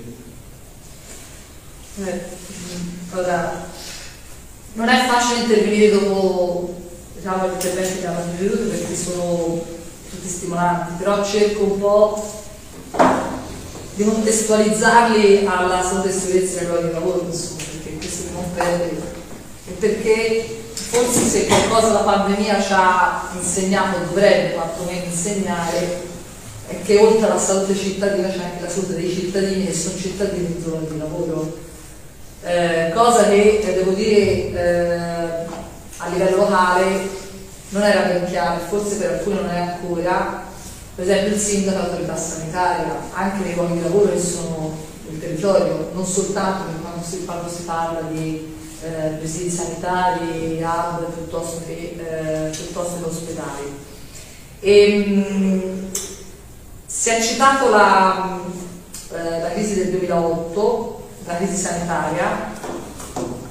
che sono antecedenti diciamo, alla crisi pandemica e la situazione di emergenza sanitaria, ma partiamo partire da un presupposto, perché se non si fa un'analisi accurata secondo me non si riesce neanche a fare uno scatto avanti. Cioè, ci sono delle responsabilità, non è che sono accadute così perché eh, come dire, qualcuno ce le ha mandate dall'alto del cielo, c'è una responsabilità. E rispetto anche a un'idea di società, a un'idea di paese, a un'idea anche di, eh, di salute e di sicurezza, io ricordo che siamo un paese che quando è scoppiata la crisi sanitaria, la crisi emergenza pandemica, le lavoratrici e i lavoratori hanno dovuto scioperare per avere i protocolli antimobili nei luoghi di lavoro. Cioè, quindi questo, come dire, secondo me attesta anche eh, l'idea che eh, la salute e la sicurezza sta nelle, diciamo, nelle politiche eh, dell'amministrazione, del governo, della politica in quanto tale, quindi oltre ad avere una situazione di pericolosità di settori che magicamente sono diventati essenziali, quella corsa delle imprese a cambiare codice Ateo per poter continuare a stare aperti, nonostante non ci fossero, come sapete bene, gli IP che oggi si ritrovano a fare, ma insomma eh, già anche precedentemente per farsi la RP era un'inquinata nel ruolo di. Ehm, e quindi lì mh, bisogna un po' cercare di capire, di riflettere eh, che cosa che cosa come dire, bisogna mettere eh, in campo anche nella, nel, nei, governi, eh, nel, nei, governi, locali. Eh, quando ehm, ci sono state i vari DPCM, no? anche queste parole noi abbiamo ehm,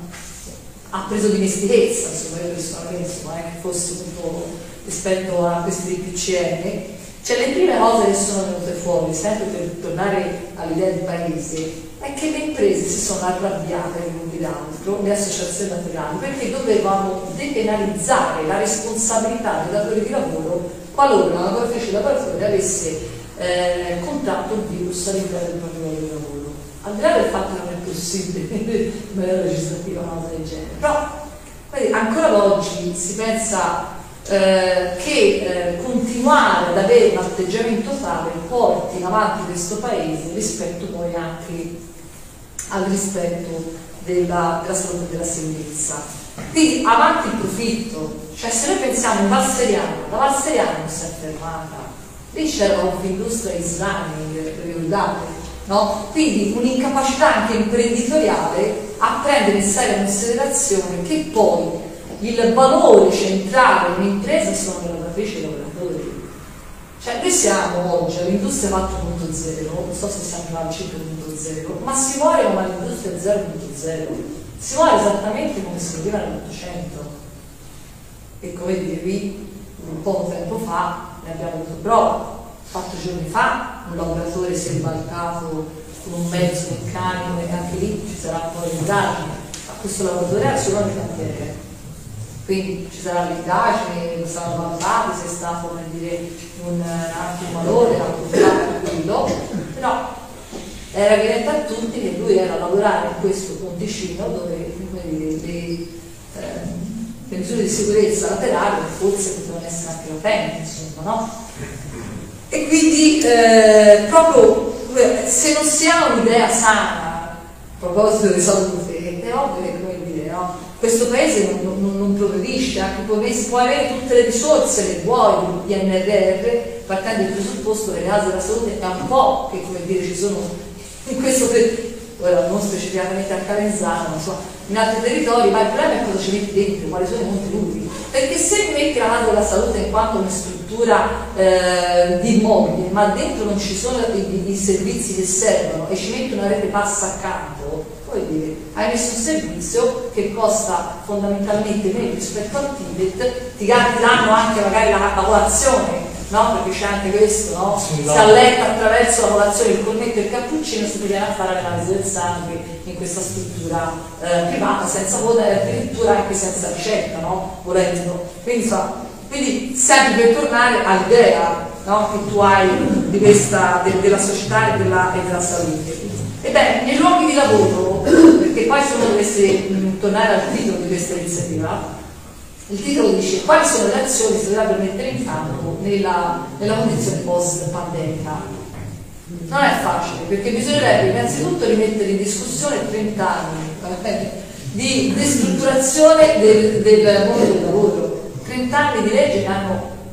violentato il, il mercato del lavoro noi siamo in presenza, e la lavoratrice che prima ha parlato, la lavoratrice che comunque è la prova vivente del fatto che aver appaltato poi cosa, insomma, anche un servizio delicato, insomma, se ci si prende cura, insomma, in una fascia di età particolarmente in cui si ha forse più bisogno di avere anche una presa in carico maggiore, una sensibilità diversa, una, eh, un servizio in appalto a cooperative sociali che per carità, fino a prova contraria, sono tutte a buon fine, ma noi abbiamo assistito anche che nel sistema degli appalti c'è la nascita delle cooperative spurie che nascono esattamente per, quel, per quell'appalto e poi non hanno in sé il, quegli elementi di garanzia a livello contrattuale, a livello di riconoscimento di formazione, informazione della lavoratrice e dei lavoratori e anche di legalità che quindi creano quello scompenso anche di competitività malsana all'interno di, di un territorio. Ebbene, quindi lo diceva Renzo nella sua introduzione, Cioè, in questo paese siamo in costante emergenza. Il testo in 81 venne fuori su non da tutto e sulla spinta, non a caso c'era un sottosegretario di della CGL, Paolo Pacca, assolutamente stato proprio Sottosegretario della, della salute, della sanità, esatto, quindi da dove nasce, quindi che su spinta di uno che comunque il mondo del lavoro lo aveva masticato e viene fuori il testo di 81, che ancora oggi manca una ventina di decreti attuativi. Quindi come dire, no? E se non si riporta indietro l'orologio del tempo, ripristinando il- un sistema del lavoro che sia più garante, che non sia precario, che non si utilizzi solo ed esclusivamente lavoratori a chiamata, in staff leasing, che è una, una precarietà a vita, il lavoro, il lavoro intermittente, il lavoro, subor- il lavoro parasubordinato, se non si rispetta i contratti collettivi nazionali, se tutte le volte come dire, si fa riferimento al fatto in questo paese di governi che si succedono, a proposito di governi, la prima cosa che fanno è toccare leggi senza nemmeno applicarle, perché il testo dell'81, tant'è che quando si cita si fa il testo dell'81 SMI e successive, successive modifiche intervenute. E guardate, una cosa assurda per, per davvero l'ordinamento di questo paese. Cioè non si applica una legge ma se ne fa un'altra, o se no si cambia le c'è. Ma, non, ma non, non- non, come dire, la mia maestra, noi l'abbiamo più alta, nell'ordine gerarchico eh, legislativo è la Carta Costituzionale, equivalente no? Mi pare chiaro qual è il diritto alla salute in questo paese. Quindi, quindi noi siamo nella condizione in cui se i governi attuano leggi come Jobs Act, che comunque sono anche elementi di rimessa in discussione anche della libertà all'interno dei luoghi di lavoro, di rivendicare,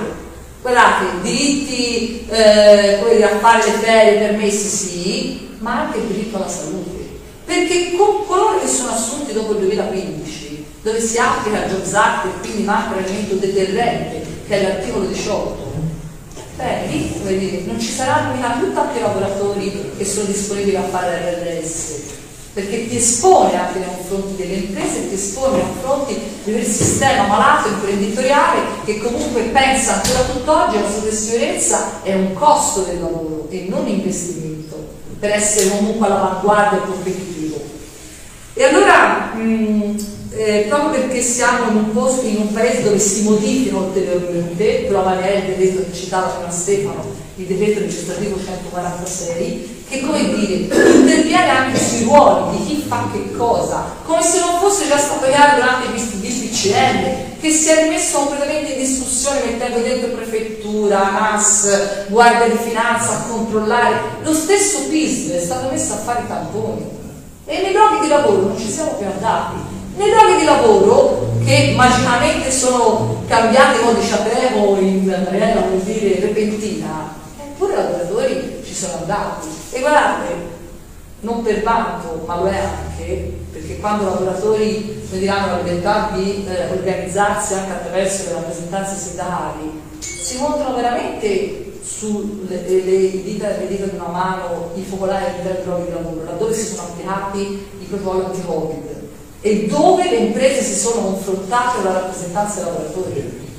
Questo è, il che vuol dire che se siamo in grado di confrontarsi con la rappresentanza dei lavoratori in caso di pandemia, lo si può fare anche durante il documento e la stesura della valutazione dei rischi, cosa che non avviene mai. E nel cambio generazionale del PISD, io ho qualche anno, Mauro ci si conosce da quando Mauro era in servizio, con Stefano stesso, come col Petrioli, che è uno dei, firmatari della- dell'appello, insomma, di cui parlava, cui parlava Stefano. E guardate, noi col cambio generazionale, anche del PIS e dei soggetti che hanno tutte le difficoltà, con il blocco delle assunzioni, con una carenza di personale importante, anche di competenze, anche di competenze, non ci sono più una delle cose che prevede il testo unico, cioè non è che ce l'avevano per bontà, ed è quello che quando entri in un luogo di lavoro di chiamare l'RL, di pretendere di chiamare l'RS. Manca anche questo nostro paese caduto. Cosa che, come dire, ovviamente l'abbiamo avuto rafforzato in un periodo di tempo in cui avevamo anche soggetti che comunque erano più eh, diciamo, orientati e comunque comprensibilmente eh, coscienti del fatto che la rappresentanza dei lavoratori è un elemento fondamentale, proprio perché non si conosce tutto il sistema produttivo all'interno dei luoghi di lavoro, ma anche perché comunque ce lo prevede la legge e quindi in quanto tale dei lavoratori rappresentanza devono essere,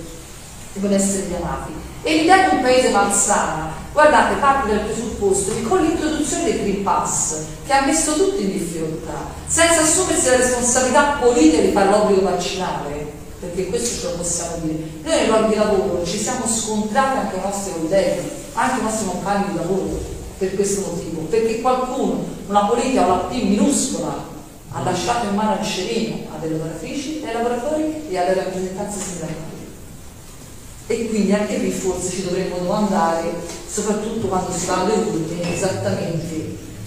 chi e cosa ci deve, ehm, che cosa ci deve eh, rappresentare. Quindi quelle modifiche apportate al testo 81, anche quelle che sono imponte, c'è un, c'è un rischio davvero forte, cioè del doppio regime di vigilanza un doppio regime di vigilanza con soggetti che non le hanno le competenze perché fanno altro, perché sono tecnici della vigilanza amministrativa, non sono tecnici che come dire, stanno all'interno dei luoghi di lavoro e quindi hanno le competenze e si mettono anche in difficoltà queste lavoratrici e questi lavoratori. Per esempio, ma lo fanno bene, cioè, una cosa che viene in mente, noi abbiamo questo paese, il che qualcuno pensa che è stato fatto durante gli anni bui di questo paese, che non è così, c'è l'INEL, che è un monte, che le ha le competenze e le potrebbe avere, sviluppare e le risorse. E anche qui, mi pare, dire,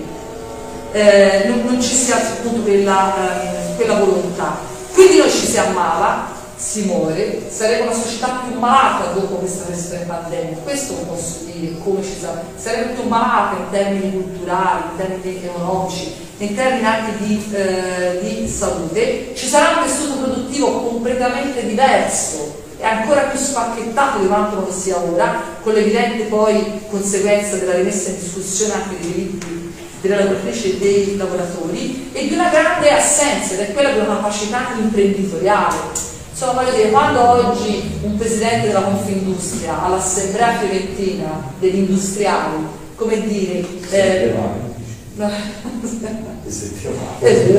ma non Bologna però si è sentito male per quello fiorentino no. però quando davanti a chi poi dovrebbe avere il senso di responsabilità e l'obbligo della, della responsabilità di impresa previsto dalla nostra carta costituzionale continua ad oggi a dire che uno dei problemi di questo paese non è la questione di una legge contro le delocalizzazioni non sa in quale paese vive. Non sa come paese vive perché? Le cronache locali, non soltanto queste, ma anche, anche oltre la mia gotina, come sapete insomma c'è un'azienda che ha deciso esattamente di, eh, di, di andare di un'altra parte. E anche lì come dire il fatto che non si assumono le, eh, le imprese la, ehm, la, uh, la, responsabilità quindi io eh, penso che eh, una delle, delle azioni da fare nella, nella fase successiva eh, post eh, emergenziale sicuramente è quello di rafforzare la formazione e l'informazione, è quella di rafforzare i sistemi di prevenzione, è quella di rafforzare un ruolo che diventa fondamentale all'interno del lavoro, che sono i medici competenti. Qui si è parlato dei medici di base, ma i medici competenti, che spesso, che medici competenti, per esempio, non so, forse sbaglierò perché non conosco esattamente e diciamo che dovrebbero essere pubblici perché loro hanno un rapporto di lavoro con i datori di lavoro e quindi non sono liberi comunque di poter in qualche modo, anche se c'è il giuramento, di qua, per carità, no? C'è anche il sistema poi etico professionale, ma sono comunque dipendenti dell'impresa e come RLS si fa fatica comunque ad avere delle eh, sollecitazioni, delle azioni, delle prese di posizione anche dai medici competenti perché la prima prevenzione è nei luoghi di lavoro del rapporto tra medico competente, RLS e RSVP. Se questo non c'è, potrebbero esserci non so quanti tecnici e se non c'è la rimessa in discussione di un sistema di, precari, di precarietà nei luoghi di lavoro, guardate, noi ci siamo un sistema produttivo, lo dicevo prima, il 95% delle imprese sono di piccole piccolissime dimensioni, penseremo mica ad avere un ispettore per ogni impresa che c'è in questo paese, quindi se non si agisce sulle, sui basilari fondamentali del diritto, del riconoscimento del diritto, avremo sempre di più incidenti, eh, no, infortuni nei luoghi di lavoro, malattie professionali e come è successo qualche giorno fa infortuni della alimentare.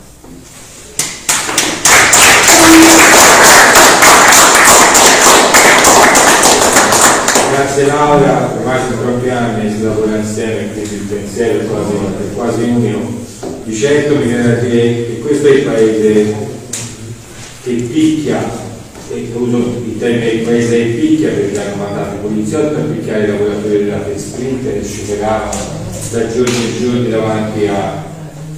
davanti alla loro azienda per un posto di lavoro e, e quindi legittimare il comportamento di altri imprenditori per cinesi che escono in bastone e picchiano altri, se lo fanno i poliziotti perché non lo posso fare io. Visto che quelli sono lavoratori che mi appartengono perché poi il ciclo produttivo cinese dice questo chiaramente il lavoro lo portano italiani non cinesi. E quello è il paese che delocalizza c'è il KN con una mail e da SEO mettendo in ginocchio un'area è quella di Sindaca, Montano e Politafemme che prenderà una volta clamorosa e concludo dicendo che il paese che poi ci porta in piena pandemia a togliere tutte le sicurezze, così ritorno al discorso delle sicurezze, a un orditorio per far mangiare viva una lavoratrice che era lì con una forma contrattuale di apprendistato e che invece si doveva fare il culo di 12 ore per poter portare il mangiare a casa un bambino piccino. Questo è il paese che oggi. Eh. Do la parola all'assessore per ragazzi per le conclusioni, qualsiasi cosa da dire. Grazie. No, no, effettivamente eh, quest'ultimo intervento insomma, ci riporta la, alla cruda realtà, la cruda realtà che eh, appunto più volte non io personalmente come amministrazione abbiamo, abbiamo espresso il, la, la,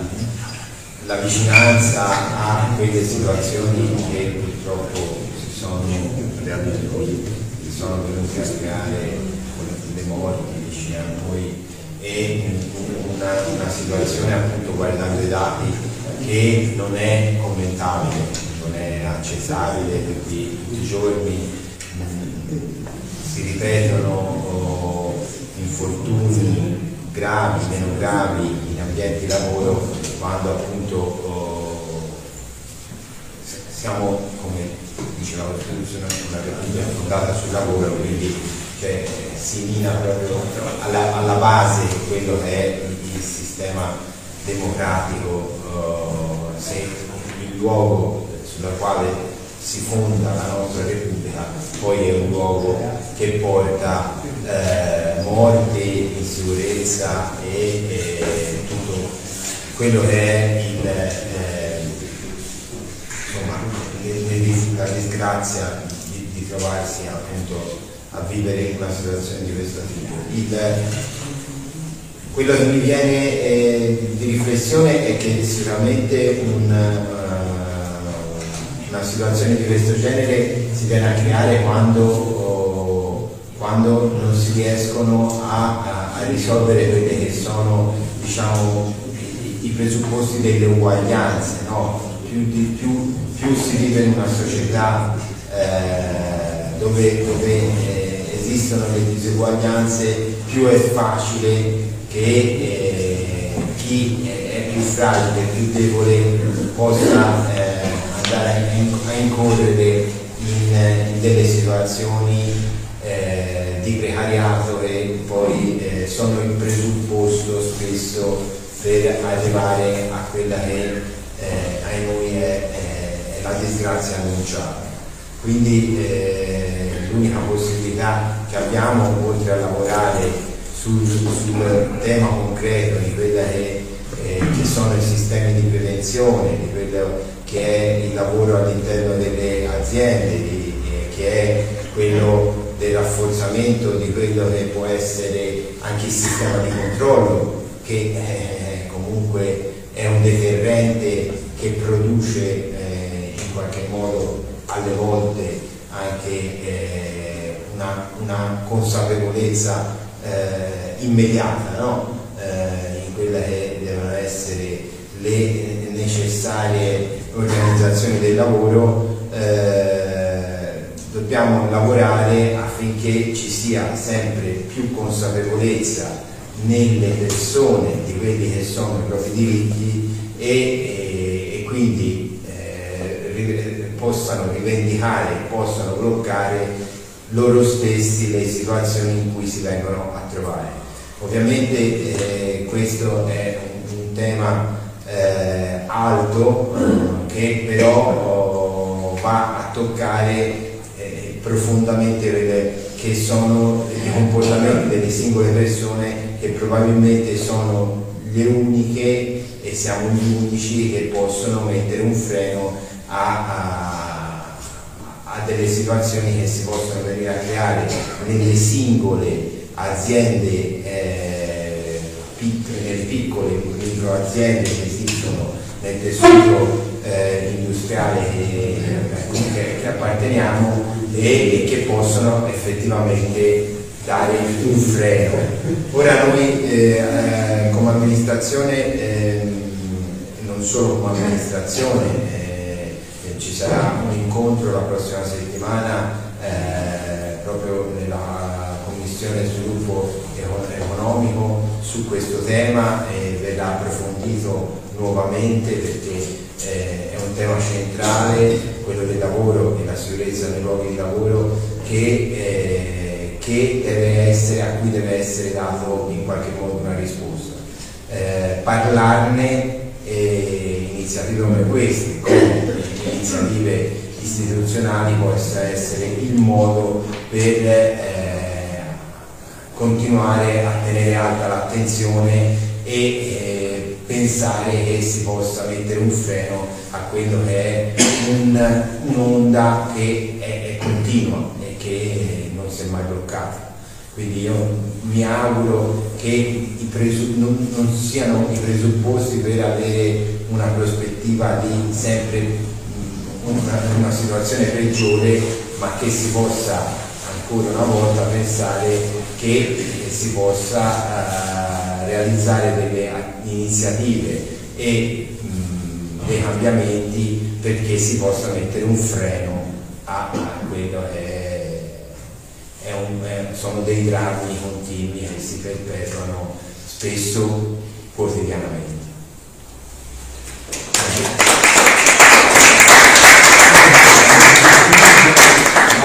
qualcosa per concludere? Direi qualcuno prima ci ha detto che è difficile fare le conclusioni su tutto questo panorama molto grande degli argomenti che sono stati trattati stasera. Quello che dico è questo qui, che innanzitutto cerchiamo di rimanere in contatto, perché uno dei guai della storia dei movimenti progressisti di sinistra eh, degli ultimi lustri in questo paese è stato dividersi, è stato quello di contrapporsi, delle volte ha, ha vinto l'idea del, del, della, piccola bottega che non sta bene in relazione con la grandezza di tutti questi problemi sociali. Quindi anche, se volete, anche la nostra, la mia esperienza è quella di cercare il possibile di mettere a fuoco i problemi e mettere insieme. Mettere a fuoco i problemi e mettere insieme. E quindi diciamo speriamo di moltiplicare il più possibile questi incontri perché poi tutti i discorsi generali devono atterrare, come avete fatto stasera, devono atterrare nella vita concreta del posto dove si vive. E quindi io vi auguro di aver conosciuto queste cose anche con il cambio che c'è stato stasera, gli altri interventi, e di rafforzare il vostro senso della comunità e anche il vostro senso dell'impegno e del conflitto. C'è bisogno anche di fare le forze anche con eh, livelli istituzionali superiori di contatto, bisogna mettersi insieme e se c'è bisogno fare anche le forze. E vi ringrazio davvero tanto per questa. Grazie. Grazie.